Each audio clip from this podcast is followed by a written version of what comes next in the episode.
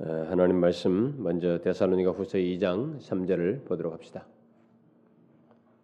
신약성경 제가 읽는 신약성경 335페이지 데살로니가 후서 2장 3절을 먼저 보고 한 군데 더 보도록 합시다. 다 같이 보겠습니다. 시작. 누가 아무렇게 하여도 너희가 미혹하지 말라. 먼저 배도하는 일이 있고 저 불법의 사람 곧 멸망의 아들이 나타나기 전에는 이르지 아니하리니 여러분 그 앞부분에 있는 책 그 골로새서 2장을 보시면 오늘 주로 살필 말씀은 2장 18절 그 하반절과 19절 상반절인데 음. 자 여러분들이 우리가 좀 이해를 돕기 위해서 16절부터 23절까지 이렇게 한 절씩 교독을 하도록 합시다. 16절부터 23절 그러므로 먹고 마시는 것과 절기나 월삭이나 안식일을 인하여 누구든지 너희를 편론하지 못하게 하라. 이것들은 장래일의 그림자이나 몸은 그리스도의 것이니 누구든지 일부러 겸손함과 천사 숭배함을 인하여 너희 상을 빼앗지 못하게 하라. 저가 그 본 것을 의지하여 그 육체의 마음을 조차 헛되이 과장하고 머리를 붙들지 아니하는지라. 온몸이 머리로 말미암아 마디와 힘줄로 공급함을 얻고 연합하여 하나님이 자라게 하심으로 자라는 너희가 세상의 초등학문에서 어, 그리스도와 함께 죽었거든 어찌하여 세상에 사는 것과 같이 의문에 순종하느냐? 곧 붙잡지도 말고 만지도 말고 말라. 이 모든 것은 쓰는 대로 부패에 돌아가리라. 사람의 명과 가르침을 줬느냐? 이런 것들은 자의적 숭배와 겸손과 몸을 괴롭게 하는데 지혜 있는 모양이나 오직 육체를 줬는 것을 금하는 데는 유익이 조금도 없느니라 18절 하반절에 음, 저가 그 본 것을 의지하여 그 육체의 마음을 조차 헛되이 과장하고 머리를 붙들지 아니하는지라. 어, 우리가 이 아침 시간에 어, 계속해서 어, 살피고 있는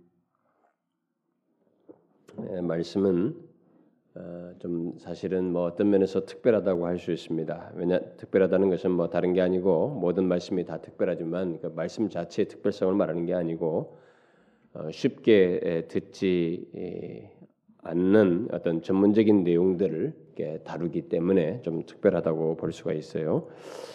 그래서 우리가 지금 계속 살피고 있는 내용은 어, 앞서서 읽었던 데살로니가 후서 2장 3절 말씀을 배경으로 하여 우리 우리의 역사는 그리스도의 재림을 향해서 어, 나아가고 있는데 그 나아가는 과정 속에서 그 재림을 향해 더 가까이 가면 갈수록 점점 더 어, 반하나님적인 현상이 이 세상 가운데 나타나게 되고 그 가운데서 그런 반하나님적인 세상 정신이 교회 안에 들어와서 이 배도를 부추긴다는 사실 그 사실을 이렇게 살피고 있습니다.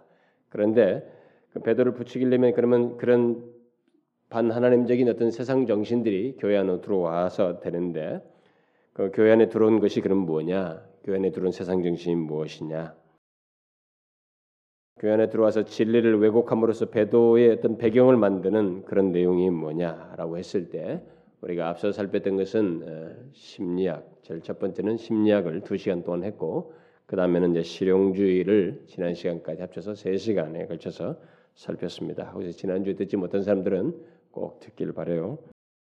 자, 그러면은 오늘날 교회 안에 들어와서 이 배도 어, 곧 진리를 왜곡시키는 또 다른 세상 정신을 이제 이어서 살피면 어, 오늘 살피려고 하는 말씀, 어, 내용은 바로 신비주의입니다. 그러나 오늘 특별히 신비주의 직접적인 내용보다 사실 더 정확히 말하면은 오늘 살필 내용을 더 정확히 말하면 신비주의의 뿌리인 예, 그리스의 철학, 예, 플라톤의 이원론과 상승 사상입니다. 조금 어려울지 모르겠어요. 아, 처음 난 사람들이나 뭐 이게 초신자들은 참 이런 내용이 듣기가 좀 어려울 수도 있어요. 아, 그래서 제가 앞에서 이 특별한 시리즈라고 말을 한 것입니다. 그래서 여러분들이 보통 말씀 시간에 듣지 못하는 어떤 전문적인 내용들이 부득불하게 이 시리즈 속에는 나올 수밖에 없다라는 거죠. 그래서 제가 그 동안에도 우리가 계몽주의나 뭐 포스트 모더니즘이나 뭐 심리학이나 뭐 실용주의 뭐 이런 전문적인 내용들을 조금씩 지식을 좀 들었는데 뭐 이 시간에도 어, 마찬가지겠습니다. 이 시간은 오늘날 교회 안에 만연해 있는 이 신비주의적인 모든 것을 살피기 위해서 예, 배경적으로 먼저 어, 이 시간에는 그 이 그것의 뿌리가 되는 이 신비주의 사상의 뿌리인 철학 사상을 좀 언급을 하려고 합니다. 저는 오늘 내용을 이렇게, 이렇게 준비를 하고 음, 좀 일단락을 쳐놓고 나서 계속 고민했어요. 음, 이것을 말씀 시간에 전할 수 있겠는가? 과연 이 내용이 필요한가? 또 사람들에게 유익할 것인가? 감동이 되겠는가? 또 내가 혹시 이런 것들을 하면서 지적인 어떤 지식을 이렇게 지적인 자랑을 하는 것은 아닐까? 분명히 이런 내용은 듣기 어려울 텐데 이 어려운 내용을 어떻게 사람들이 어, 이해하기 쉽도록 어, 잘 정리해서 효과적으로 전할 수 있을까? 어떻게 이것을 더 쉽게 잘 전할 수 있을까? 뭐 이런 생각이 잠시도 쉬지 않냐고 제 머릿속에 남아 있어서 정말 꿈도 꾸고 꿈에서 잠시 깼을 때도 그것이 계속될 정도로 아주 아주 고민됐습니다. 그러나 이 배도 문제를 살피기 위해서 곧 교회 안에 들어와서 진리를 왜곡하고 있는 세상 정신을 살피기 위해서 이걸 피하기가 참 어렵다. 부득부득하다는 어떤 결론에 결국 이르게 되었어요. 그래서 여러분들에게 미리 또 당부를 하는 것입니다. 오늘날 개신교회 안에 기독교 안에 들어와서 붐을 일으키고 있는 이 신비주의와 특히 이미 왜곡된 진리를 수용하여서 왜곡된 신앙과 삶으로 인도할 뿐만 아니라 극단적으로는 동양 종교적인 수도 속에서 수양 속에서 하나님을 찾고 경험하도록 함으로써 배도를 부추기는 오늘날의 교회 안에 쑥 들어와 있는 이 신비주의를 살피기 위해서 또 오늘날 교회 안에 이 다양한 신비주의적인 많은 양태들 가지치기 된 많은 내용들을 이어서 살피기 위해서 배경적으로 이 그런 모든 신비주의적인 내용의 뿌리인 어, 이 철학 사상을 어, 헬라 히브리 철학 사상을 이 시간에 언급을 하려고 합니다. 좀 여러분들이 어려울 수 있겠지만 이 내용을 알면 여러분들은 현재 신비주의적인 많은 것들이 다분히 완전히 기독교적인 것으로 우리에게 알려지고 있지만은 사실 그런 것들이 진리 왜곡을 할 수밖에 없는 뿌리를 가지고 있다는 것을 알게 될 것입니다. 결국 배경을 알게 된다는 것이죠. 그래서 여러분들 대부분은 아마 작년에 제가 뭐 저쪽에 열린 교회에서 그 신비주의에 대해서 좀 해달라고 한번 전해달라고 그래서 거기서 먼저 전하고 여기 우리 교회 와서 오후 시간에 전해서 들었던 사람들은 대충 신비주의 내용을 알고 있겠습니다만은 제가 가능한 한그 내용의 중복을 피하고 음, 그 내용의 중복을 피하고 좀 더 이 내용을 이 시리즈의 연장선상에서 뒤에서 또 살필 내용들이 예, 요즘 기적과 표, 에, 표적 운동이라든가 예언자 운동이라든가 이런 더 가지치기 된 신비주의 운동들이 다 맞물려 있기 때문에 그런 것으로 나아가기 위해서 예, 하나씩 좀 더 상세히 세부적으로 어, 이 문제를 신비주의를 다루려고 합니다. 그래서 오늘 이 시간에는 바로 그 뿌리부터 얘기를 하려고 하는데 그 모든 신비주의적인 것의 뿌리에 바로 헬라 철학, 그리스 철학이 있습니다. 음, 그래서 바로 그것을 이 시간에 좀 얘기를 하려고 하니 앞으로 다음 시간부터 하나씩 하나씩 그것의 뿌리에 근거해서 나온 신비주의적인 많은 내용들을 하나씩 하나씩 상세히 살피기에 앞서서 여러분들이 좀 오늘은 또또뭐 항상 그 어려움이 좀 있었지만 더 어떤 비교적으로 뒷 시간보다 좀 더 어려운 전문적인 내용 이 철학적인 내용. 야 이게 철학 생각만 해도 머리가 아픈 철학이다. 이게 혹시 학교 다니면서 나 철학 배운 사람도 그럴지 모르겠습니다만은 그래도 이 시간에 한번 잘 이해를 하고 들으시면 굉장히 유익이 클 거라고 생각이 돼요. 그래서 먼저 이 음, 어, 이것을 설명하기 위해서 어, 먼저 배경이 지식이 되고 있는 오늘 본문 말씀을 잠깐 좀 언급을 살피도록 하겠습니다. 두 번째 읽었던 골로새서 그 2장의 말씀인데 본문은 이 사도 바울이 골로새 교회 성도들을 성도를 이렇게 미혹하는 당시에 그 1세기의 거짓 교사들을 염두에 두고 또 그들의 가르침으로 혼란을 겪고 있는 골로새 교회 성도들을 생각하여서 쓴 내용이죠. 그런데 이들을 미혹한 이 거짓 교사들은 초기 그 영지주의자들이었는데 제가 영지주의라는 말을 잘 쓰는데 이것을 우리가 이 단어를 모를 수가 없어요. 신약 성경을 이해하려면 이 사람들을 지칭하고 있는 영지주의라고 하는 이들을 꼭 알아야 되고 오늘날의 뭐 모든 것을 신비주의인 것을 이해하려면 이 영주의자들을 또 반드시 또 알아야 됩니다. 그러니까 바로 그 당시에 그들이 있었는데 영주자들이 있었는데 그들의 사상과 뿌리가 어디였었느냐? 그들의 사상과 뿌리가 바로 오늘 우리가 살피려고 하는 이 그리스 철학자 플라톤의 이원론을 가지고 있는 거예요. 이원론과 이 상승, 이원론과 그에 따른 상승 사상을 기초로 한 그 사상, 그것에 기초로 해서 가지고 있는 그런 지식을 가지고 있는 사람들이었습니다. 바울은 이들에 대해서 이미 그 2장 8절에서 철학과 헛된 속임수로 그리스도인들을 노력하는 자들이다고 말을 하고 있습니다.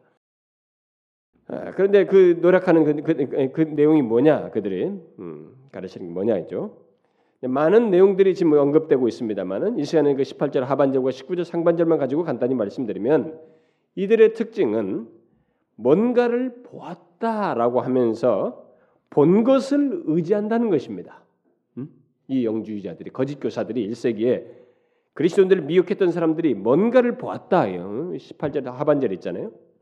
뭔가를 보았다고 하면서 본 것을 의지하는 자들이라는 거죠. 근데 그들이 본 것이 무엇인지, 뭐 진, 그것이 진짜 무엇인지는 어, 뭐 우리가 몰라도 그들은 자신이 뭔가를 보았다고 하면서 자신들의 체험을 의지하였다는 것입니다. 그것이 바로 어, 이제 중세 신비주자들이 흔히 말한 중세 신비주자들 보게 되면 그들이 이제 음, 환상을 보았다, 환상 그리고 어, 또 신성한 불꽃이 어, 자신 안에서 발견하게 됐던 신성한 불꽃, 뭐또 심지어 어떤 하나님 체험, 뭐 하나님과 합일, 뭐 무엇이 됐든 간에 바로 그들이 본 그 체험에 의해서 그들은 자신들이 우월한 지식을 가지고 있다라고 말을 한 것이에요. 그러면서 그것으로 이것이 진짜로 제대로 예수를 믿는 것이다. 제대로 하나님을 믿는 것이다라고 하면서 1세기 성도들에게 다가왔던 것입니다. 그러나 바울은 그런 사실을 그대로 간파하고 곧바로 그것은 육체의 마음, 여기서 육체의 마음이라는 것은 거듭나지 않은 거듭나지 않은 어떤 중생한 은혜와는 상관이 없는 그 마음 자세와 태도에서 나온 뭐 그것을 말한다고 볼 수 있겠습니다. 그런 상태에서 나온 것이로서 헛되이 곧 근거도 없이 근거 없이 말하는 것이다. 그러면서 과장하고 있다. 응? 과장하고 있다. 이렇게 말하고 있습니다. 너무 정확하게 지적하네. 하나하나 단어 하나가 다 정확한 것입니다. 그러나 그것은 이제 19절 상반절에서 말한 대로 머리 대신 그리스도와 상관이 없는 것이다. 이들이 보았고 뭔가 경험했다고 하는 이 모든 내용들이 머리 대신 그리스도와 상관이 없는 것들이다. 이렇게 말하고 있습니다. 여기서 바울은 우리 그리스도인은 본 것을 의지하는 자들이 아니고 머리 대신 그리스도를 붙드는 자들이다라는 것을 이면적으로 말해주고 있죠. 이것을 잘 알아야 됩니다. 오늘날 많은 그리스도인들이 이 1세기의 이 영주자처럼 본 것을 의지해 뭔가를 보려고 하면서 본 것을 의지해서 하나님을 믿으려고 하는데 사도 바울은 여기서 일찍이 그들에게도 딱 일침을 가했습니다. 우리의 신앙은 본 것을 의지하는 것이 아니고 예수 그리스도 우리의 머리 대신 그리스도를 붙들므로 그분과의 관계 속에서 믿는 것이다. 이렇게 말을 해주고 있습니다. 그러면서 그 뒤에서 이어지는 20절부터 23절에서 플라톤 철학을 가리키며 그리스도인들을 미혹 플라톤 철학으로 철학으로 이제 가르치면서 그리스도인들을 미혹하는 당시 영지주자들의 금욕주의 그 육체를 이렇게 막 비천하게 여기면서 어, 무시하는 이런 금욕주의를 어, 금욕주의에 미혹되지 말라는 어, 교훈을 덧붙이고 있습니다. 이들은 결국 신적인 뭔가를 보고자 하고 탁월한 무엇을 아는 지식, 어, 곧 플라톤이 말한 이 정신 세계에 속한 신성을 소유하고자 한 사람들이라고 볼 수 있겠죠. 아, 그래서 그렇게 그런 것을 소유하기 위해서 육체를 제한하고 일종의 그 영적인 상승, 육체를 제한하면서 이런 신성을 이게 향한 나아가는 이런 영적인 상승, 곧 하나님께 이르고자 하는 올라감의 사상. 예? 제가 얘기했죠. 상승 사상을 이들이 가지고 있었던 것입니다. 그 영지주자들이 바로 그때 당시부터 이런 상승 신학을 가지고 있었던 것입니다. 그리스 철학의 영향을 받아가지고 상승 신학을 가지고 이들이 가르쳤던 거예요. 바울 당시에 들어왔던 것입니다. 일세기 그리스도인들을 괴롭혔던 거예요. 나중에 그것을 마틴 루터가 음, 영광의 신학이다. 예, 영광으로 하나님을 직접 보려고 나아가는 거, 하나님을 직접 경험하려고 나아가는 이 신비적인 체험을 영광의 신학이라고 말했는데 이 바로 이 상승의 신학을 철학 플라톤 철학의 영향을 받아서 1세기 이 영주자들이 이미 가지고 왔어요. 그 골로새 교회나 이 다른 교회들을 다 유혹했던 것입니다. 그런데 오늘 본문에서 보다시피 바울은 그 교묘한 세상 철학, 그 세상 정신을 딱 분별했습니다. 분별하고 배격했어요. 배격했습니다. 그 무엇보다도 그것을 분별치 못하고 혼란을 겪고 있는 당시 그리스도인들 또 미혹당하고 있는 그리스도인들에게 분별하도록 도움을 정확히 제시하면서 배격하도록 했습니다. 배격하라고. 1세기 당시에 바로 이것을 사도들이 했어요. 그런데 오늘날 이 시대는 바로 본문에서 배격한 영지주자들의 사상이요. 그들의 사상의 뿌리인 플라톤의 이원론과 그에 따른 상승 사상을 배격하기는커녕 분별도 못하고 교회들이 공공연하게 수용하여서 사용하고 있습니다. 오늘날 이 시대가 뭘 보고 그렇게 말하는가? 일단 신비주의적인 배경을 가진 모든 것 속에서 우리는 그것을 발견할 수 있어요. 곧 온갖 초자연적인 현상을 추구하며 주관적인 경험을 통해서 하나님에 관한 지식을 직접 얻으려는 모든 신앙 행위와 하나님 추구 속에서 우리는 이것을 볼 수가 있습니다. 신비주의적인 신비주의적인 추구는 하나님을 직접 체험하려는 어, 어떤 시도나 간구 어, 또 어떤 그 특별한 영적인 체험을 구하면서 그런 것을 그리스도인의 삶의 부속적인 것이 아니라 궁극적인 것으로 여기면서 태도를 취하는 이런 모든 신앙의 행위 속에서 다 발견할 수 있어요. 그런데 우리는 그런 현상을 우리 주변에서 쉽게 목격할 수 있습니다. 차분하게 요즘 유행하는 이런 영성 운동 속에서 관상기도 관상기도를 하는 이런 내용 속에서도 그렇게 하면서 하나님을 체험하려고 하고 합일하려고 하는 이런 것 속에서도 발견할 수 있고 또 자연 속에서 하나님을 경험하고자 하면서 자연과 하나님을 이렇게 일치시키는 그런 시도 속에서도 볼 수 있고 또 아예 노골적으로 하나님으로부터 직통 계시나 어떤 말씀을 듣는 것 오늘날에 이게 강남 지역에 지금 요즘 굉장히 인기를 끌는 예언자 운동하는 이 그룹들이죠. 또 이 방언이나 병고침 등의 은사, 기사 표적을 구하는 운동들, 오순절이나 은사주의 운동에 속한 그룹들이라 볼 수 있겠죠. 또 이 신학교나 이 선교 단체 선교 단체들 속에서 어, 이렇게 어, 흔히 그, 그 뭡니까 어, 그런 데서 배워가지고 어, 제가 옛날에 얘기했지만 이게 territorial spirit이라고 이들이 만든 건데 이 어떤 이 세상의 어떤 지역에는 그 지역을 관할하는 귀신이 있다는 거예요. 그래서 그 테리토리얼 스피릿을 지역을 관할하는 귀신을 결박하고 그 지역 지역과 도시를 귀신의 속박에서 벗어나도록 하게 하기 위한 어떤 영적 전쟁을 해야 된다고 하는 이런 가르침 안에서 많은 사람들이 지금은 하고 있어요.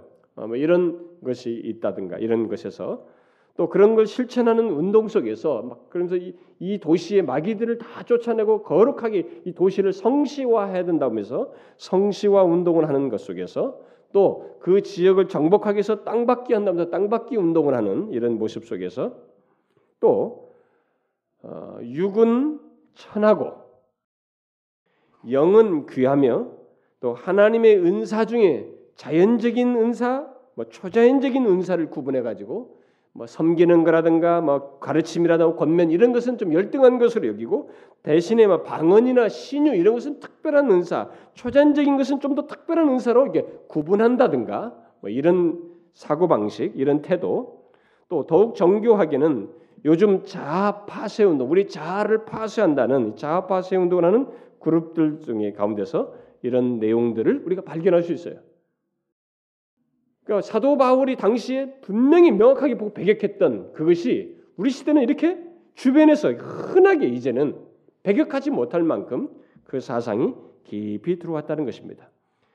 특히 요즘 붐을 일으키고 있는 영성 운동을 통해서 하나님과 합의를 하려고 하는 그런 그 어, 시도 속에서 오늘날 기독교는 힌두교나 이런 그 불교와 같이 어떤 동양 종교로 바뀌어 나감으로써 결국 범신론적으로 흘러가면서 그렇게 하, 그런 가운데서 하나님을 찾는 이런 태도 속에서 정말로 배도를 부추기는 이런 현상을 하게 되는데 그 뿌리가 사실은 그렇게까지 발전하면서 배도로 나아갈 정도로 이렇게 발전할 수 있는 그 사상의 뿌리가 바로 헬라 철학, 세상 정신에 기인했기 때문에 그렇습니다. 특별히 이런 추세 속에서 현재 이 포스트 모더니즘의 이 분위기 속에서 이런 내용들이 더욱 예, 불이 붙어 가지고 이 시대는 더 예, 굉장히 그 추진력을 갖고 더 확장되고 있습니다. 여러분 중에 어떤 사람은 신비주의인 것이 뭐가 그리 문제입니까? 뭐가 잘못됐다는 것입니까? 그것은 결국 예수를 잘 믿는 것이 아닌가? 어? 신비주의적인 것을 추구하는 것은 아, 그 무엇보다도 기독교가 그토록 오랫동안 추구해 왔지 않는가? 근데 바로 그런 신비주의를 배도 시리즈에 넣는다는 것은 너무 이렇게 편협한 것이 아닌가라고 생각할지 모르겠어요. 아, 저는 굉장히 많은 사람들이 제가 지금 오늘 이후로 전하게 될 이 신비주의와 관련된 이 내용, 이 내용을 혹시라도 어, 여러분들이야 뭐 여기서 양육받은 게 괜찮겠지만 혹시 인터넷상으로든지 뭐 듣는 사람들은 아마 반발이 굉장히 클 거라고 생각이 돼요. 그래서 제가 그것 때문에라도 오늘 이 오늘 이 시간에 이 배경적인 내용을 꼭 어, 말하지 않을 수가 없습니다. 결국 이 신비주의를 이 배도 시리즈에 넣, 어서 살피는 것은 그것의 뿌리가 세상 정신이기 때문에 그렇습니다. 세상 정신이고 그것에 의해서 진리가 왜곡되어 계속 발전해 오고 있기 때문에 그렇습니다. 그러면 그 세상 정신이 뭐냐? 이미 제가 계속 말해온 것처럼 오늘날 교회 안에 만연해 있는 이 신비적인 것의 뿌리에 해당하는 그 세상 정신이 뭐냐?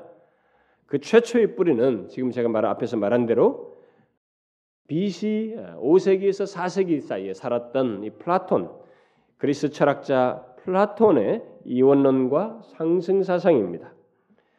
그것이 일찍부터 교회 안에 들어와서 어, 기독교화 되었고 특히 3세기에 AD 3세기에 플라톤 사상을 더욱 정교하게 다듬은 플로티누스 어, 이게 소위 신플라톤주의자라고 하는 그 플로티누스가 수용하여서 교회 내 신비주의로 이렇게 수용되어 어, 발전해 나가게 되죠.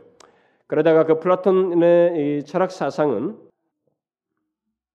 19세기에 어, 뭐 낭만주의나 낭만주의나 초월주의 또 심리학 어, 또 실존주의 오늘날의 포스트 모더니즘과 결합하여서 계속 발전해 왔어요.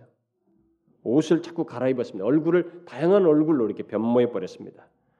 그래서 더욱 발전된 이 상승 어, 이론이 이렇게 신비주의 옷을 입고 계속 또 발전하면서 이런 사상들과 같이 더해져 가지고 모든 면에 다 깔려 버렸어요. 그래서 이 변형된 모습으로 오늘날 교회 안에 더욱 깊이 이 사상이 파고 들어와 있습니다. 특히 교회 내 신비주의의 뿌리는 뿌리를 형성함으로써 기독교의 속으로 깊숙이 들어왔어요. 바로 이런 이유 때문에 신비주의를 배도 시리즈에 넣는 것입니다.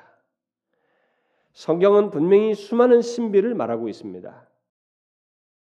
곧 하나님 자신이 신비 자체이시고 그분의 어떤 신비스러운 내용들이 굉장히 많고 그 내용으로부터 시작해서 이 땅에 육신을 입고 오신 예수 그리스도 신성과 인성을 취하신 그분 자체도 또한 신성 신비 자체이시고 그리고 그분의 행적 또 하나님과 우리 사이의 관계 우리 안에서 구원을 주시는 이런 비밀스러운 내용들 또 우리의 삶 속에서 행하시는 수많은 일들 또 우리 삶 속에 허락하시는 은혜와 은사 등 이런 수많은 신비들이 성, 성경에는 가득 차 있습니다. 기독교는 정말 신비로 가득 차 있어요. 그러나 교회 안에 들어온 신비주의의 신비주의 그리고 또 형성된 신비주의는 성경이 말하는 신비라기보다는 플라톤의 이원론에 기초한 상승 상승 이론 속에서 하나님을 경험하고 하나님과 합일하는 왜곡된 신비예요. 아니 성경이 말하지 않는 신비를 추구하는 것입니다. 따라서 우리는 신비주의를 이 배도 시리즈에 꼭 넣어야 돼요. 자, 그러면 기독교에 들어온 이 플라톤의 플라톤의 이원론과 상승 사상이 구체적으로 무엇인가?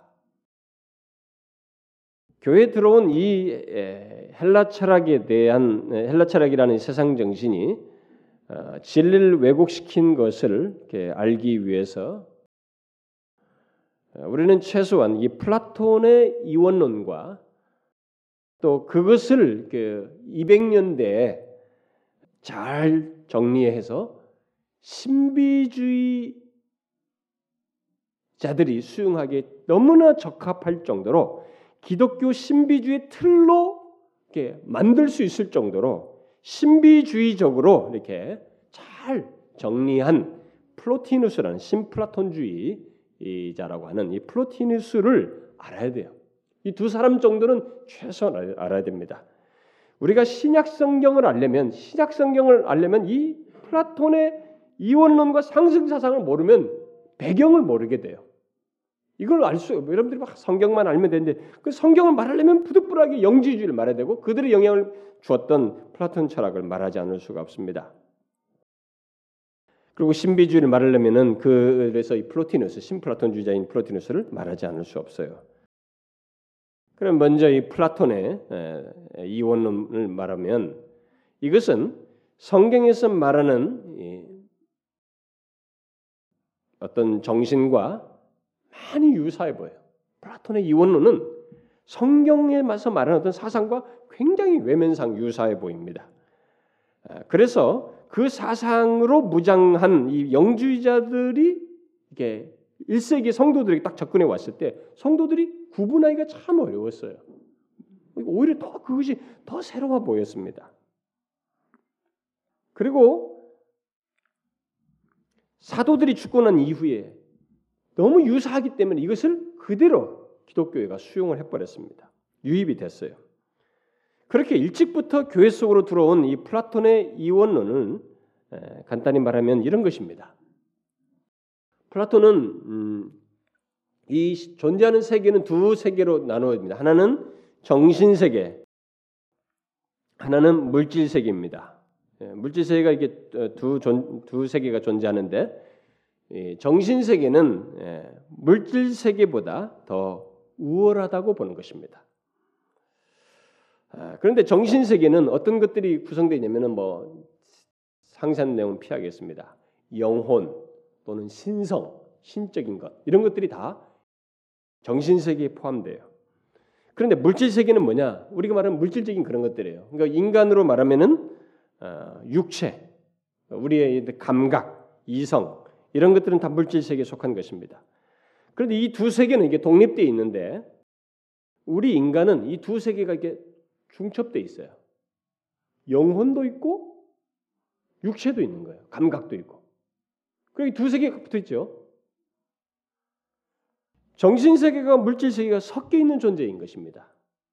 그러다 보니 우리 인간은 이 영혼이라는 정신 세계가 우리 안에 있는 이 정신 세계가 육체와 감각, 이성이라고 하는 이 물질 세계가 섞여 섞여 있는 상태에서 이 땅에 사는 동안에 씨름을 해요. 어떤 씨름을 하냐?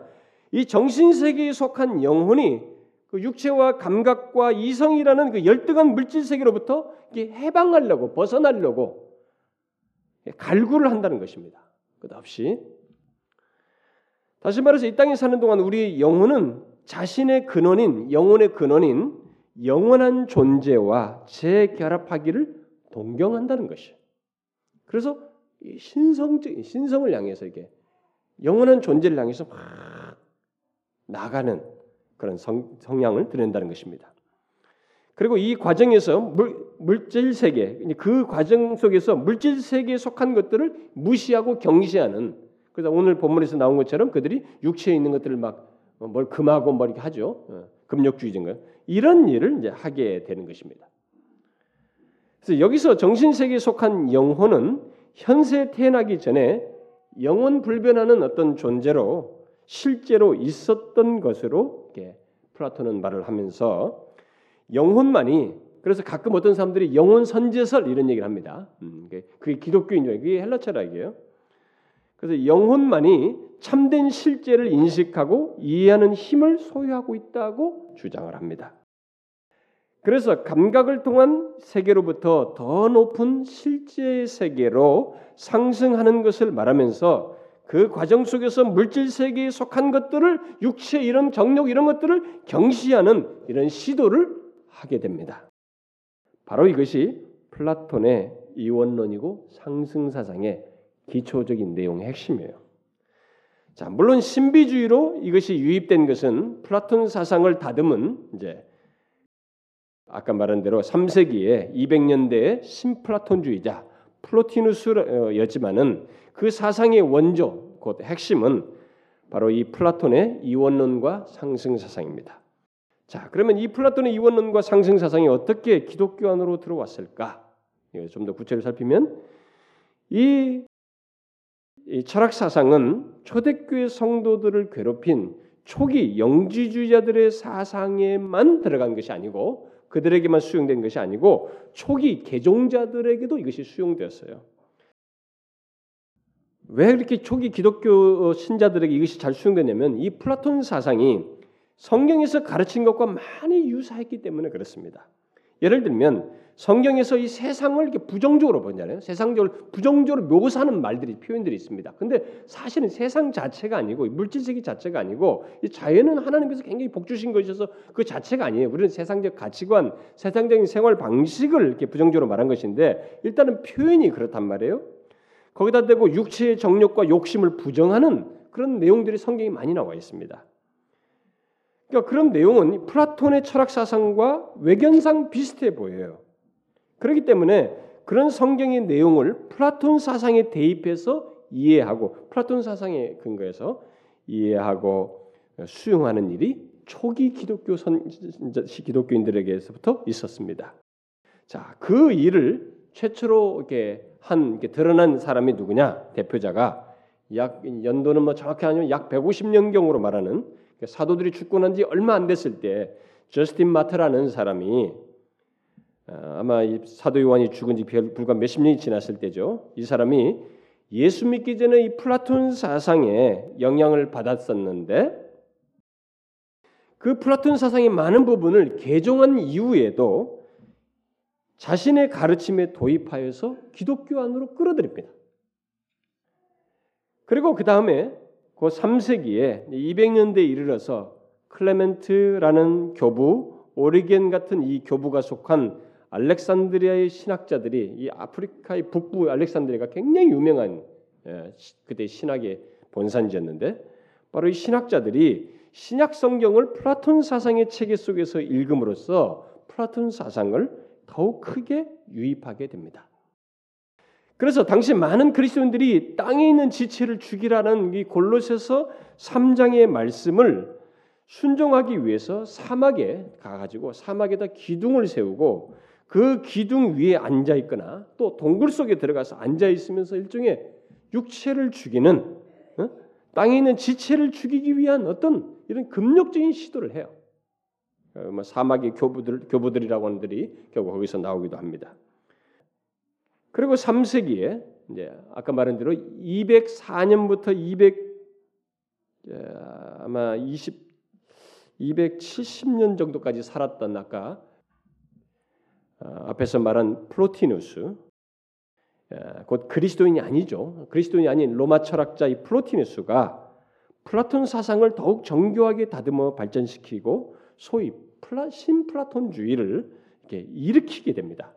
근데 근데 바로 이 그가 다시 일으킨 플라톤 사상을 일으킨 그 사상이 신비주의에 새로 수용돼 가지고 어떤 신비주의의 어떤 틀을 맞게 되는 만들게 되는 어떤 기초 내용이 돼요. 그래서 기독교 진리의 왜곡을 이때부터 더욱 심화시키게 됩니다. 이 플로티누스는 관상 관상의 중요성, 신을 향해서 나는 관상의 중요성과 관상 생활 속에서 얻어지는 신과 인간의 영혼의 합의를 이렇게 강조합니다. 또 우리의 육체로부터 분리되어 감각의 체계와 욕망과 모든 허망한 일을 버릴 때 신지식에 이른다라고 주장을 해요. 특히 그는 신은 하나님은 인간의 언어로 표현할 수 없는 진리라고 하면서 종교적인 언어를 상징적으로 여겨요. 이 언어를 이게 이것을 상징적인 것으로 여기게 됩니다. 바로 여기서 신비주자들의 침묵 기도, 관상 기도하면서 말을 적게 하고 말하지 않으면서 기도하는 이런 침묵 기도의 체계가 여기서부터 발언하게 됩니다. 바로 이런 구체적인 내용이 기독교 안에 들어와서 신비주의 틀을 만들게 되는데 그의 이 플로티누스의 언어 경시, 언어를 무시하는 상징적으로 말을 무시하는 이런 것이 신비주의 관상기도와 이 침묵기도 속에서 그대로 이제 구체적화되어서 실천됩니다. 이 신비주자들에게. 그런데 그의 사상을 수용해서 하나님을 추구하게 되는 그런 추구하는 이론 체계를 이제 뒷사람들이 만들게 되는데 이게 로마 철학자는 예수를 모르는 사람 아니에요? 근데 이것을 누가 이렇게 기독교 안에 끌어들여도 더 그걸 체계화하고 그렇게 신비주의의 틀로서 만드느냐? 그것은 바로 이 플라톤 철학에 근간 이 세상 철학을 하나님 경험 이론, 세상 철학의 하나님 경험 이론, 신지식에 이런 이 이론을 500년대 우리가 흔히 6세기라고 말합니다. 디오니시우스라는 예, 디, 디오니시우스라고 하는 어, 사람들이 이렇게 아레오바고 디오니시우스 가지고 아, 사도 바울 당시 그 사람인가 이름이 너무 비슷해 가지고 많은 사람들이 이 사람의 문서를 막 사도 바울 당시로 다 오해를 했어요. 그게 아니고 6세기로 나중에 발견됐습니다. 500년대 사람인데 이 사람을 통해서 이 플로티누스의 이 신플라톤주의라는 세상 철학이 기독교 속에 깊이 들어오게 됩니다.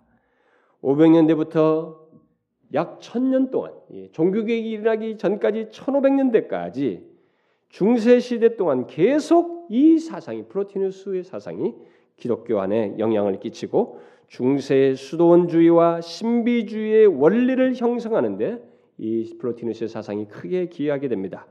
그리고 플로티누스의 플로티누스의 신플라톤주의는 중세 이후에도 신비주의적인 신비주의를 추구하는 그 모든 곳에서 결국 나타나게 되죠. 결국 그 영향이. 그래서 심지어 오늘날까지도 그 기저의 플로티누스의 사상은 아, 남아 있다고 볼 수 있습니다.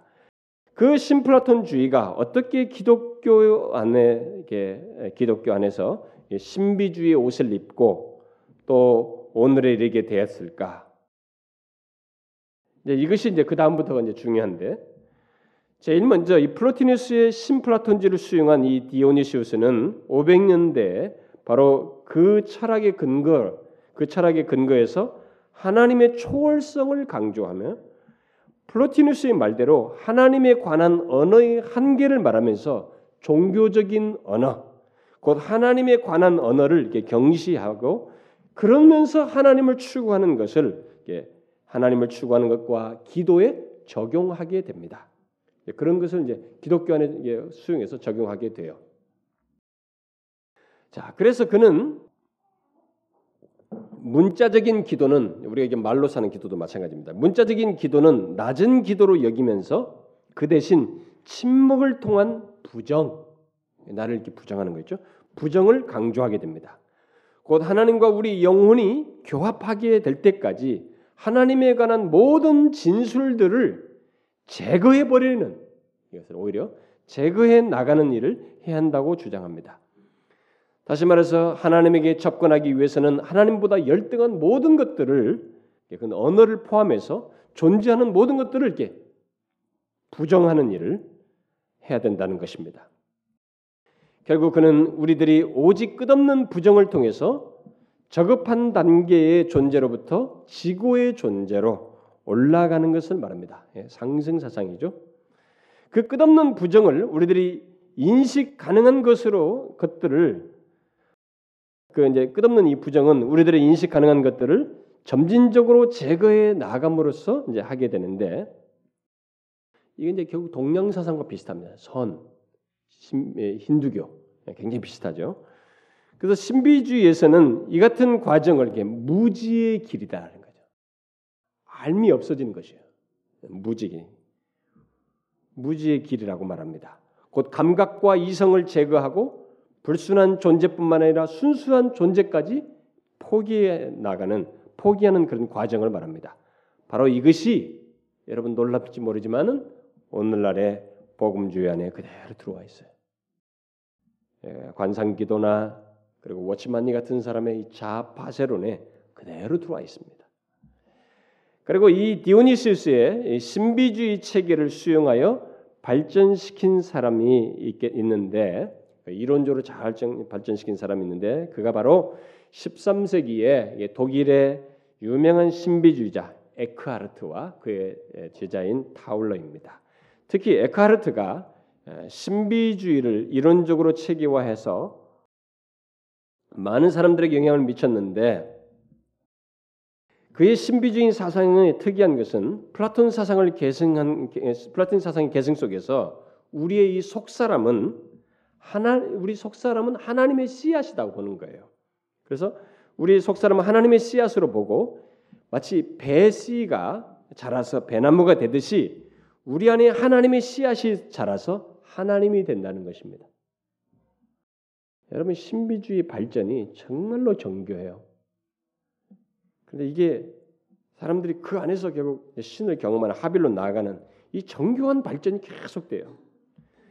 그래서 그는 결국 우리 영혼 속에 신의 탄생을 말합니다. 그래서 우리 안에서 신이 탄생하게 되는 거예요. 여러분 플라톤 철학이라는 이 세상 정신이 이 세상 정신을 수용한 기독교가 이 신비주의 옷을 입고 이렇게 수용해서 발전하면서 어디까지 이게 빗나가는지 여기서 여러분들이 보면 됩니다. 굉장히 빗나가죠. 음. 얼마나 심각한 진리 왜곡인지 모릅니다. 이렇게 신비주의는 헬라 철학 사상을 수용해서 하나님과 하나였던 영혼이 물질적인 육체를 넘어 영혼의 근원인 하나님과 결국 합의를 한다고 믿는 것입니다. 또 합의를 해야 한다고 그걸 추구해야 된다고 어, 주장을 해요. 그 종교학자 루트는 바로 이 독일의 신비주의자요 신비주의자의 영향 아래서 살은 사람이에요. 결국 그런 그 영향 아래서 하나님과 합의를 추구한 사람입니다. 그러나 그런 그는 그런 신비주의 이론이 결국 하나님을 에, 하나님께 나아가지 못하는 이것을 나중에 발견하게 되죠. 근데 어쨌든 이, 이 에카르트 같은 이런 신비주의 이론이 결국 하나님을 결국 어떻게 어떻게 취급하는 거예요? 하나님을 모든 사람의 한 부분으로 여기는 것이기 때문에 결정적인 문제를 야기시켜요. 범신론이 되는 것입니다. 범신론이란 모든 것 속에서 신이 있다는 거예요. 불교에서도 말하는 이런 데서 친두교에서 말하듯이 이들은 자연 속에서도 신을 느낍니다. 거기서 다 신이 있다는 거예요. 범신론으로 전락하게 되는 극단적인 오류에 결국 빠지게 됩니다. 실제로 1250년부터 1500년 사이에 기독교 신비주의 황금 시대라고 할 수 있는데 이때 일어난 신비주의자들은 다 범신론적으로 많이 흘러요. 그렇죠. 그렇게 흘러서 모든 것 속에서 하나님을 보고 발견하려고 하게 됩니다. 그래서 그들의 모든 체험의 궁극은 자신들의 영혼 가운데서 하나님이 탄생하는 것이 이것을 다 구하는 것이 자신의 영혼 안에서 탄생하는 것. 그래서 그렇게 함으로써 하나님과 자신이 하나가 되는 것. 다시 말해서 하나님과 내가 구별되지 않고 하나가 되는 것. 바로 그것이었어요. 근데 그것은 마치 어떻게 어떻게 보면 굉장히 높은 신앙의 경지요 추구를 말하는 것 같지만은 사실은 그 모든 것 속에서 그 하나님을 경험한다는 이것은 범신론이에요.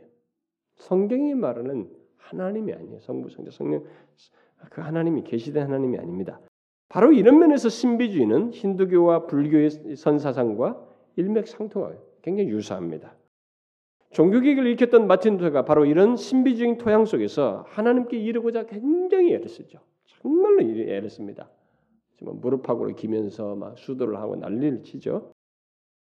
그렇게 하지만 마침내 이르지 못했는데 그에게 하나님의 계시된 말씀, 특별히 로마서 말씀을 통해서 해답을 얻게 되죠. 뭐예요? 우리가 하나님에게 이르는 것이 아니고 우리가 지금 자기들이 신비자들 가르침대로 우리가 하나님께 올라가는 게 이런 게 아니고 하나님이 육신 들리고 이 땅에 오셨다는 사실을 상승신학이 아니라 내려오신다는 이 십자가 신학을 발견하게 됩니다. 그것을 발견하고 중세교의 타락과 신비주의에 의해서 왜곡된 신앙을 밝히게 되죠. 그 일로 인해서 이 서방 교회는 이전의 전통을 이은 카톨릭 교회와 그다음에 거기서 개혁한 이 개혁 교회 오늘 흔히 개신교회가 서로 나뉘게 되죠. 그리고 개혁 교회는 그 이후로 이 교회를 계속 개혁하면서 성경에 근거해서 신비주의적인 잔재를 없애기 위해서 굉장히 노력을 합니다. 그래서 스위스 제네바를 중심으로 한 이 칼빈의 종교개혁과 또 어, 그의 영향 안에서 있었던 어, 존 낙스를 중심한 스카틀랜드, 그 다음에 어, 잉글랜드의 뭐 초기 개혁자들과 청교도들에 의해서 어, 영국 쪽으로 이게 더 이 개혁이 집혀지게 됩니다. 그래서 영국 사람들이 초기 개혁자들이 가톨릭의 잔재 이 성이 옷 하나 벗는 것 때문에 가톨릭의 습관 하나 벗는 것 때문에 불타 죽어요. 순교합니다. 예, 그거 그거 벗어내려고 굉장히 애를 쓰게 되죠. 그런데 이 플라톤의 이원론과 상승 사상은 이미 신비주의 전통 속에서 신비스러운 체험이라고 하는 체험이라고 하는 이 강력한 이 자원을 가지고 오랫동안 다져놓은 기반이 있었기 때문에 특히 상승신학, 이 영광신학이라고 하는 이 매력을 가지고 있었기 매력을 가지고 다져놓은 기반이 있었기 때문에 쉽게 제거되지 않습니다. 러시아 신비주의 그룹, 이탈리아의 신비주의 그룹들이 있었고 또 이그나티우스 로일러나 아빌라의 테레사, 십자가의 요한, 뭐 웨슬리의 영향을 준 몰리노스와 같은 유명한 신비주의자들이 많이 있었던 스페인 신비주의 그룹, 또 캐직 사경의 그룹에 영향을 준 드살과 함께 잔느 기용, 우리나라의 뭐 마담 기용 책이 많이 번역됐죠. 이 잔느 기용 등이 있는 이 프랑스 신비주의 그룹, 또 어, 신비주의자들에게 유명한 이 무지의 구름이라는 책을 쓴 문명인 문명 작가와 어, 줄리안 노르위치 등이 있는 영국의 신비주의 그룹 등 다분히 플라톤의 이원론적인 기초 위에서 하나님께 이르고자 하는 영적인 상승 사상을 가진 이들의 이 기반이 종교개혁 이후에도 쉽게 안 깨져요. 유지됩니다. 그런데 흥미있는 것은 개혁교회예요, 이제. 그것을 없애기 위해서 계속 개혁을 해온 이 개혁교회, 우리가 흔히 개신교회입니다. 이 개신교회 또한 이 플라톤의 이원론과 상승 사상에서 벗어나지 못했다는 것입니다. 벗어나지 못해요. 그 세상 정신은 개혁교회 안에서 개혁교회의 옷을 입고 발전을 합니다. 다시. 그것은 특히 종교개혁을 일으킨 루터의 나라 독일에서 그리하게 됩니다. 곧 중세 독일의 신비주자였던 이 타울러의 설교에 심취했던 슈펜크펠트와 그 뒤를 이은 프랑크 그리고 우리들에게 유명하게 좀 우리나라에 많이 번역되어 있는 요한 하르트의 배경 속에서 현대 이 뉴에이지 원조라고 할 수 있는 야곱 베메가 베메로 이어지는 신비주의가 독일에서 종교개혁 이후에도 계속되다가 소위 독일에서 시작된 경건주의 운동을 통해서 경건주의를 통해서 플라톤의 이원론이 개혁교회 이 개신교의 옷을 입고 이렇게 개혁교회 안에서 발전하게 됩니다. 여러분들은 지금 제가 설명하는 것이 여러분 간단히 듣지만 이것은 굉장히 많은 지식을 사실 담고 있는 거예요. 그걸 제가 최소로 여러분들에게 쉽게 전달하려고 축약하고 축약한 겁니다. 아마 목사나 신학생들 정도면은 제가 말한 것을 들으면서 좀 어떤 것은 아, 눈좀 이해가 넓혀질 수도 있는 그런 내용들이죠. 근데 그렇게 흘러왔어요. 그 경건주의로 딱 흘러온 것입니다. 그러니까 여러분들은 이제 사실 뭐 제가 지금 여러분들에게 말하는 이름들과 이 배경들은 사실 정확히 몰라도 바로 이런 과정을 통해서 이 플라톤의 이원론이라는 이 세상 정신이 오늘날 우리 개신교 안에 개혁교 안에 계속 전수되어 왔다는 사실을 일단은 간파하셔야 됩니다. 독일 경건주의는 오늘날 복음주의 안에서 모두 좋아하고 인정하는 사람들이고 그 운동이었어요. 그러나 사실 이 독일 경건주의는 신비주의인 전통과 루터에 의한 종교개혁으로 생겨난 개혁교회를 합친 것입니다. 혼합한 거예요.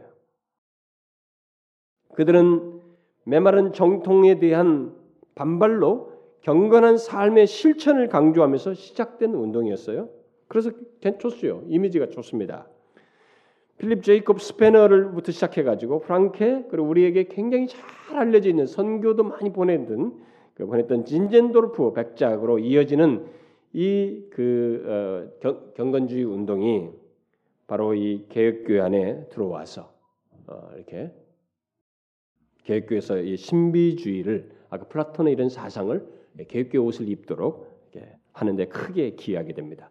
우리 개신교에서 이들은 굉장히 좋은 이미지를 가지고 있기 때문에 더욱 사람들에게 호소력을 더 갖게 되었어요. 안타까운 것은 이들이 신비주의 전통 속에서 이성을 경시했다는 것입니다. 그래서 개인의 신앙 감정을 중시함으로써 치우쳤다는 거예요. 그래서 그런 전통 또한 뒤로 물려주게 됩니다. 그러나 우리가 이 시간에 주목해야 될 것은 경건주의가 아닙니다. 바로 그들을 통해서 플라톤의 이원론이 개혁교회의 옷을 입고 개혁교회 안에서 이렇게 뿌리를 내리게 됐다는 것입니다. 깊이 들어왔다는 것입니다. 특히 그들이 긍정적인 인상을 남김으로써 그들이 수용한 이 플라톤의 이원론이 깔린 신앙 태도와 이런 그 그들의 어떤 삶들을 사람들이 굉장히 쉽게 수용했어요. 전파력이 전파력을 가졌던 것입니다. 특히 18세기 영국의 윌리엄 로와 감리교의 창시자인 존 웨슬리에게 영향을 미침으로써 이 사상은 개혁교회 안에서 더욱 깊이 예, 뿌리를 내리게 됩니다. 영국은 청교도들에 의한 개혁으로 16세기와 17세기에 1500년대와 1600년대에 신비주의의 흔적을 많이 제거했어요. 제거하려고 애를 썼고 그러나 이 청교도들이 대추방되는 17세기 1600년대 후반부에 영국의 영적인 분위기가 기울면서 그 순교 사화를 쓴 조지 폭스가 어, 조지 폭스를 시작으로 해가지고 조지 폭스가 이 내면의 빛을 추구하는 신비주의를 이제 불러일으키게 됩니다. 그리고 그들이 이제 그들에 의해서 형성된 그룹이 소위 퀘이커 교도들이죠. 퀘이커 교도로 발전을 하고 19, 17세기 후반부에 영국의 영적인 침체가 있는 상태에서 18세기 초까지 쭉 이어지는데 아, 그런 계속되는 가운데서 윌리엄 로우라는 사람이 신비주의의 영향을 받아서 책을 하나 써요. 여러 책을 쓰는데 특별히 영향이 미친 그리스도인의 완전이라는 책을 쓰게 됩니다. 그것의 영향과 함께 독일 경건주의자들의 모임 속에 가지고 회심 경험을 한 존 웨슬리가 이제 본격적으로 신비주의 전통을 수용해 가지고 개혁교회 속으로 들이게 됩니다. 그래서 체계화하게 되죠. 그렇게 해서 그가 체계화한 신학이 바로 그리스도인의 완전 교리예요. 다시 말해서 플라톤의 이원론 사상을 발전시킨 신비주의의 상승 신학 또는 영광의 신학을 개혁교회의 교리 체계로 만들어서 교회 개혁교회 안으로 깊숙이 들이게 됩니다. 존 웨슬리가 그리고 나서는 그의 신학 체계에 따른 뒤이은 그룹들이 쫙 이르게 되는데 그게 영국의 캐직 사경의 그룹과 성결 운동을 하는 그룹들 속에서 일게 되고 또 미국으로도 그 관련된 사람들이 게 되고 뭐 찰스빈이든 그런데 다그 반열에 서게 되고 그렇죠. 그래서 그런 그룹들 속에서 웨슬리에 의한 체계와 이 상승 신학이 더욱 크게 그들에게 이렇게 유포되게 됩니다. 그래서 캐직 운동 리더들은 윌리엄 로와 마담 기용 같은 신비주의 배경을 가진 사람들의 말을 많이 인용하고 또 좋아하는 그걸 그 사상을 표현하는 내용들이 많게 됩니다. 그래서 이들은 강조점을 어디 두냐면 대신 절대적인 굴복에 강조를 줬습니다.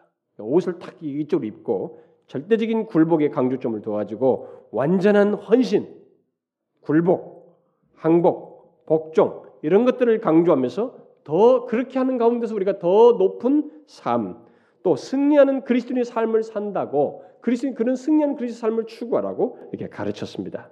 그런 영향 속에서 외쳤던 사람들 중에 우리나라에 소개된 사람이 아니 유명 우리나라에 많이 알려져 있는 유명한 사람이 제스펜 루이스와 그 사람의 영향을 받은 워치만 리 같은 사람이 있고 또 그런 같은 전통 속에 있는 알레이 토레이 우리가 토레이 신부라고 하는 예수원 운동하고 있는 우리나라에서 이 그룹도 거기에 상승 신학의 라인에 서 있다고 볼 수 있습니다.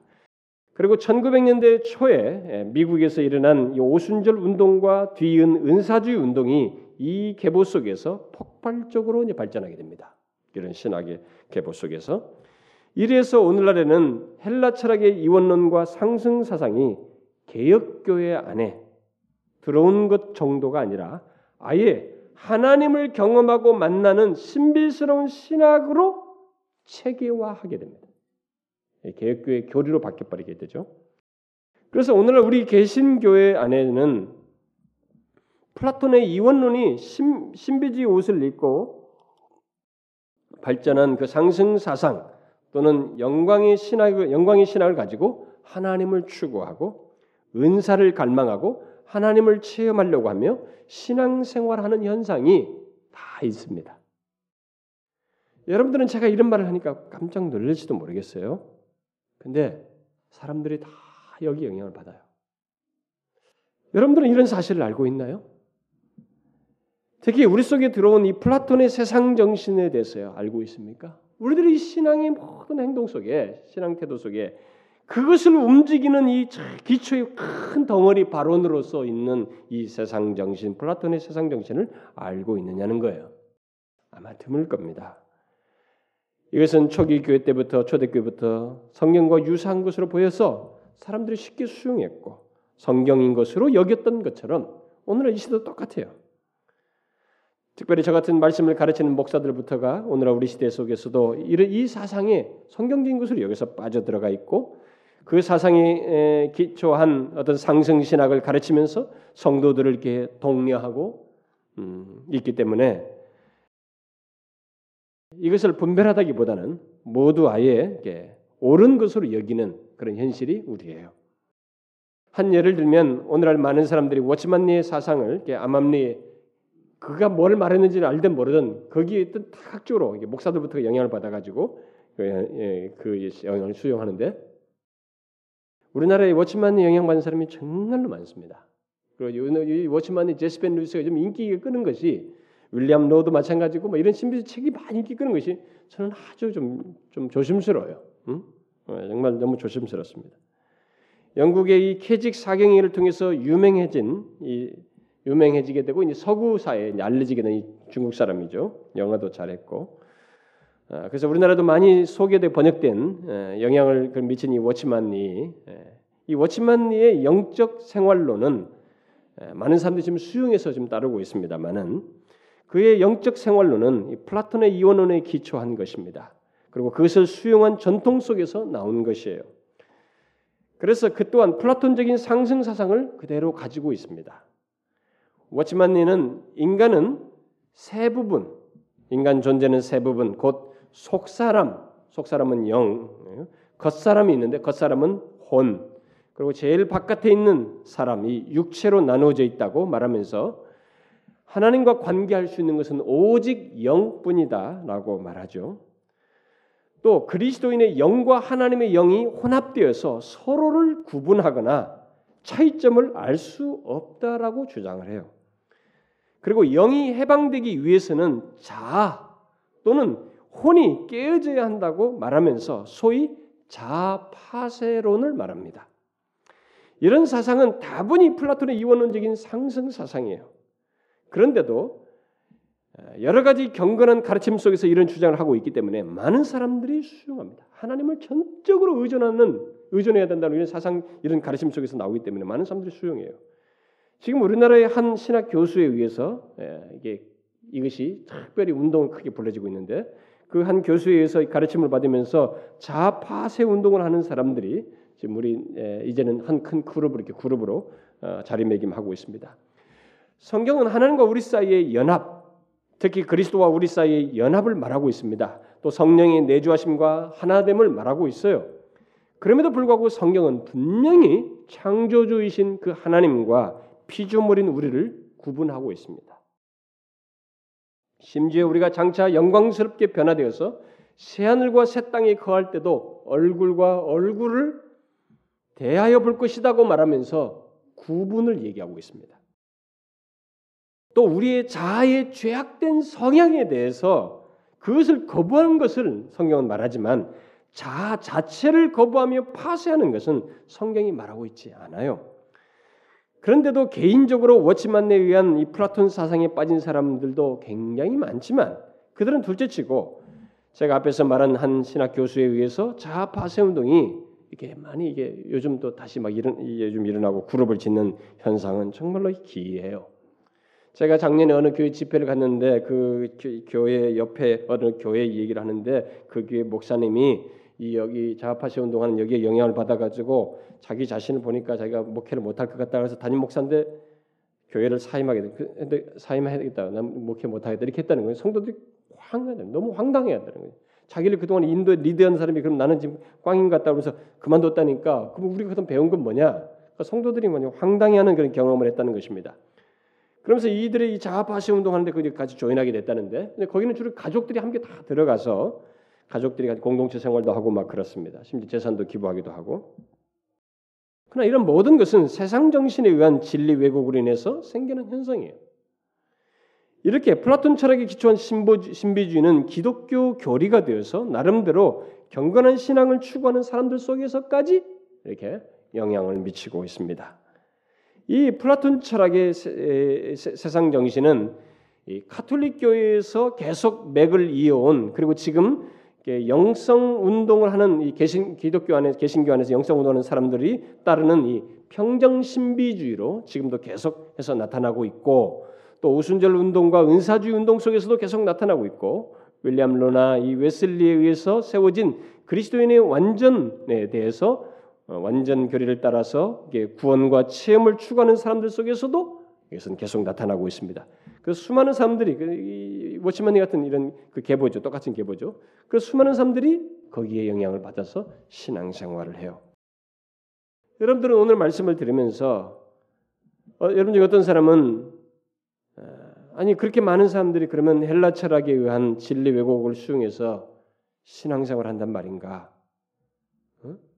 그럼 도대체 뭐냐? 이렇게 말할지 모르겠어요. 그렇습니다. 지금 이 시를 통해서 말하려고 하는 게 바로 그거예요. 배도는 성경에서 말하는 배도는 교회 밖에서 일어나는 것이 아니에요. 배도는 교회 안에서 일어나는데 성경은 이 배도가 단순한 배도가 아니라 그리스도께서 오시기 전에 큰 배도로 말하고 있어요. 획기적인 배도로 말하고 있습니다. 그 말은 그런 배도가 일어나려면 뭔가 형성되어야 된다는 거죠. 큰 배도가 일어나기 위해서는 세상적으로 형성되어야 된다는 것이에요. 그리고 그런 사람들이 많이 있을 것을 전제하고 있는 것입니다. 본래 이 진리 왜곡은 하나에서 끝나지 않아요. 하나에서 그 다음으로 그 다음으로 계속 발전하기 때문에 지금 상태는 어, 지금 우리가 지금 살피고 있는 이런 그 어, 지금 상태 와 있는 이 헬라 철학의 이 세상 정신에 의한 이 진리 왜곡은 우리가 꼭 살펴야 할 내용이에요. 왜냐하면 가장 긴 역사 속에서 가장 기독교화돼 가지고 가장 넓게 기독교에 들어와 가지고 진리를 왜곡하기 때문에 그랬습니다. 근데 멈추지 않고 더 발전해서 어디까지 가냐? 범신론까지 가는 거죠.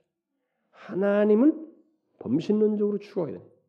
그러니까 성경이 말하는 이 예수 그리스도를 믿지 못하도록 만드는 데까지 나가고 있기 때문에 이 배교 시리즈에서 꼭 살펴야 된다는 것입니다. 저는 지금 플라톤 철학의 영향을 받은 사람들이 다 배도한다고 말하는 것은 아니에요.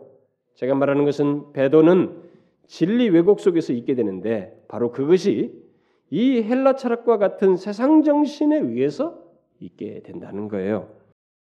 특히 이 플라톤 철학은 중세 시대에도 진리를 왜곡시켜서 사람들에게 배도를 부추겼지만 지난 세기부터 다시 신비주의 바람이 개신교 안에 불기 시작하면서 이것은 여러 가지 배경이 맞물려서 일어났거든요. 사람들 사이에서 막 화무주의하고 심리학이 일어나고 심리학자 중에 특히 칼 융 같은 사람이 이런 신비주의와 심리학을 탁 결합해 버리면서 생겨났고 또 포스트 모더니즘 이런 것들이 함께 딱 맞물려서 시대가 무르익어서 딱 지난 세기부터 1, 2차 대전 이후부터 확 세상이 내면으로 향하는 추세로 내몰고 있는 속에서 이 신비주의가 다시 확 꽃을 피우고 있는 것입니다. 그래서 이 진리 왜곡 이, 이 세상 철학에 의한 진리 왜곡이 이제 더 힘을 받고 더 변모된 모습으로 우리를 교회 안에서 사람들을 진리를 왜곡시키고 신앙과 삶을 왜곡시킨다는 것입니다. 그런데 이 세상 정신에 의한 배도는 다른 것은 그래도 빨리 구원할 수도 있는데 이 세상 철학에 의한 플라톤 철학에 의한 이 그이 그, 내용은 진리 왜곡은 상대적으로 사람들이 덜 심각하게 생각해. 긴 세월을 거치면서 다양한 옷을 입고 이미 친숙하게 교회 속으로 들어왔기 때문에 덜 심각하게 생각합니다.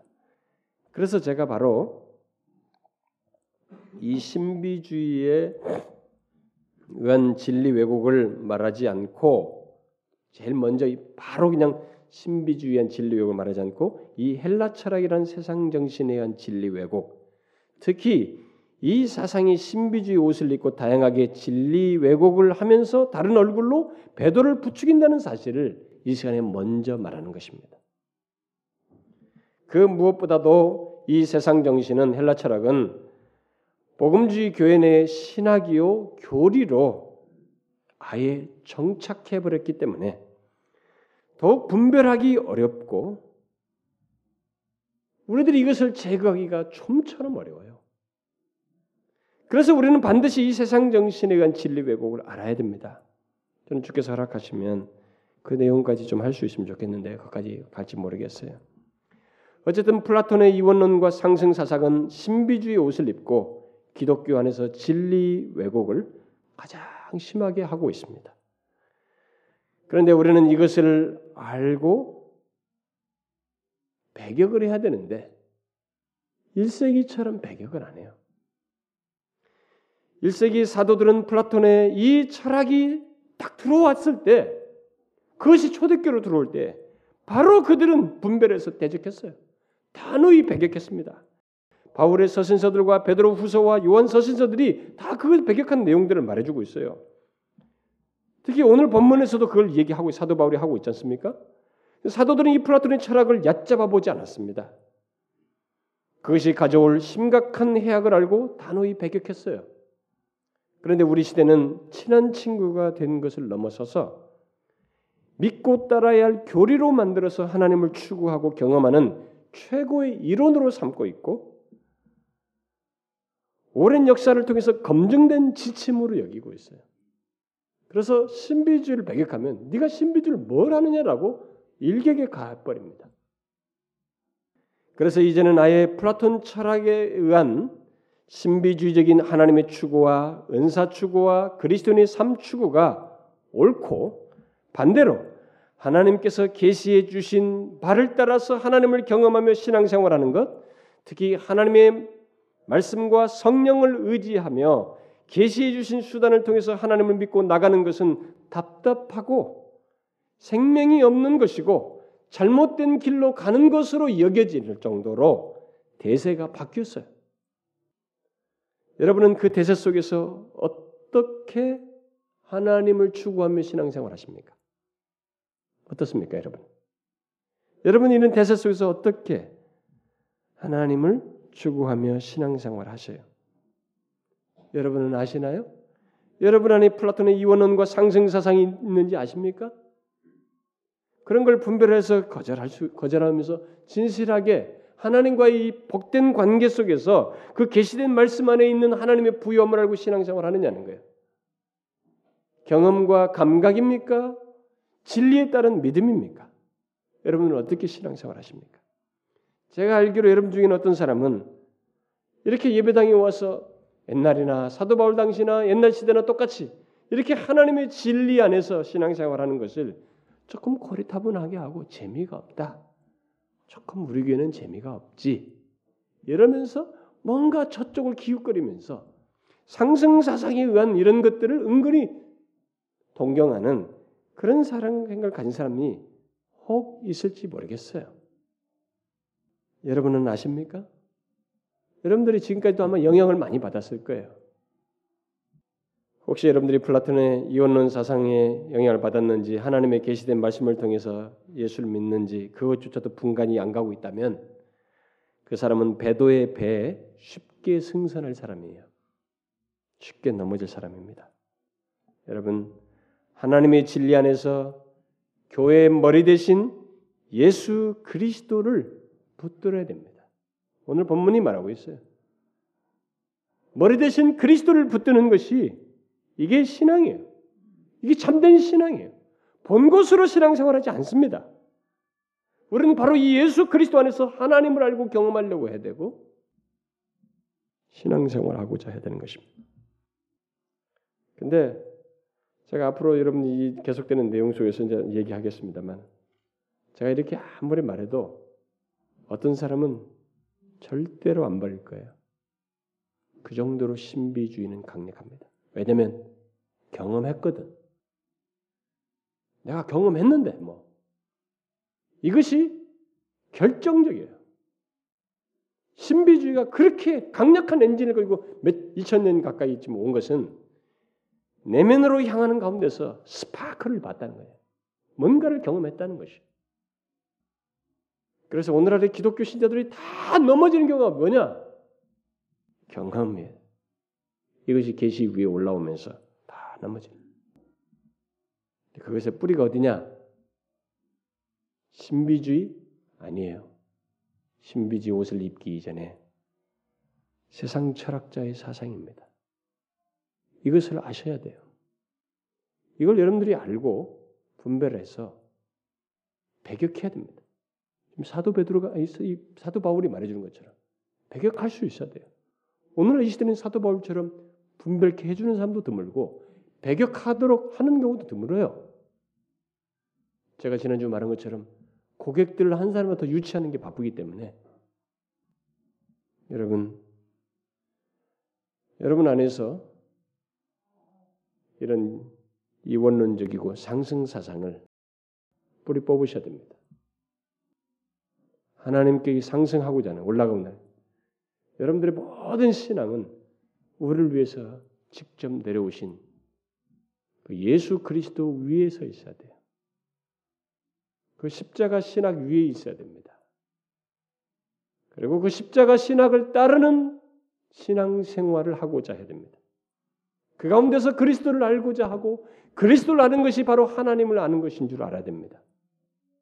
이걸 떠나면 이걸 제외하고 상승 사상에서 하나님을 체험하려고 하는 나름대로 열정적인 모든 시도는 아무리 고행을 많이 하고 아무리 새벽 기도를 많이 하고 아무리 열심을 내어도 완전에 이르고자 그 완전교를 쫓아서 아무리 열단해도 나중에 지쳐요. 여기도 안 되네. 불교 한번 가보자. 범신론적으로 흘러가는. 범신론이 더 숭고한 무엇인 것처럼 여겨지게 됩니다. 근데 거기서도 뭐가 있거든 또? 아, 이거다 이제. 내가 지금 기독교는 다 꽝이었다. 그래서 배도합니다. 그런 사람이 한둘이에요, 요즘? 있는 것입니다. 여러분들은 이 사실을 아시고 교회 안에 들어온 신비주의 옷을 입은 이 세상 정신 그리고 신비주의로 다양하게 발전된 이것들을 기꺼이 배격해야 돼요. 배격 못 하겠다고요? 여러분의 길을 가세요, 그러면. 그 사람은 그 길을 가시라. 두 가지일 거예요. 최소한이 육신에 속한 자, 유아신 자에 머물 것입니다. 아무리 그가 뭐 엄청난 체험을 해도 수준은 유아신 자일 거예요. 그렇지 않으면 진짜로 배교할 것입니다. 이걸 아시고 분명히 진리 왜곡에서 벗어나야 됩니다. 기도합시다. 하나님 아버지,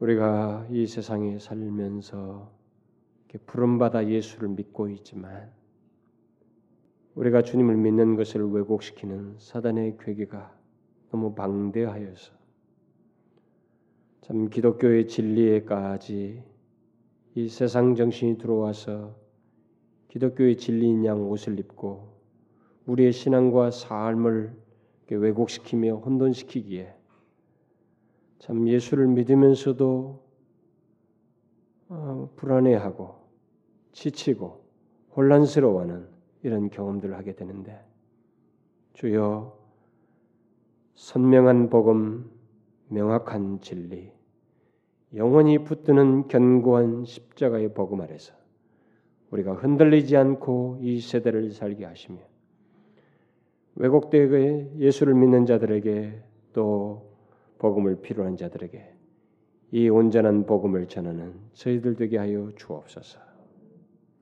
예수 그리스도의 이름으로 기도하옵나이다. 아멘.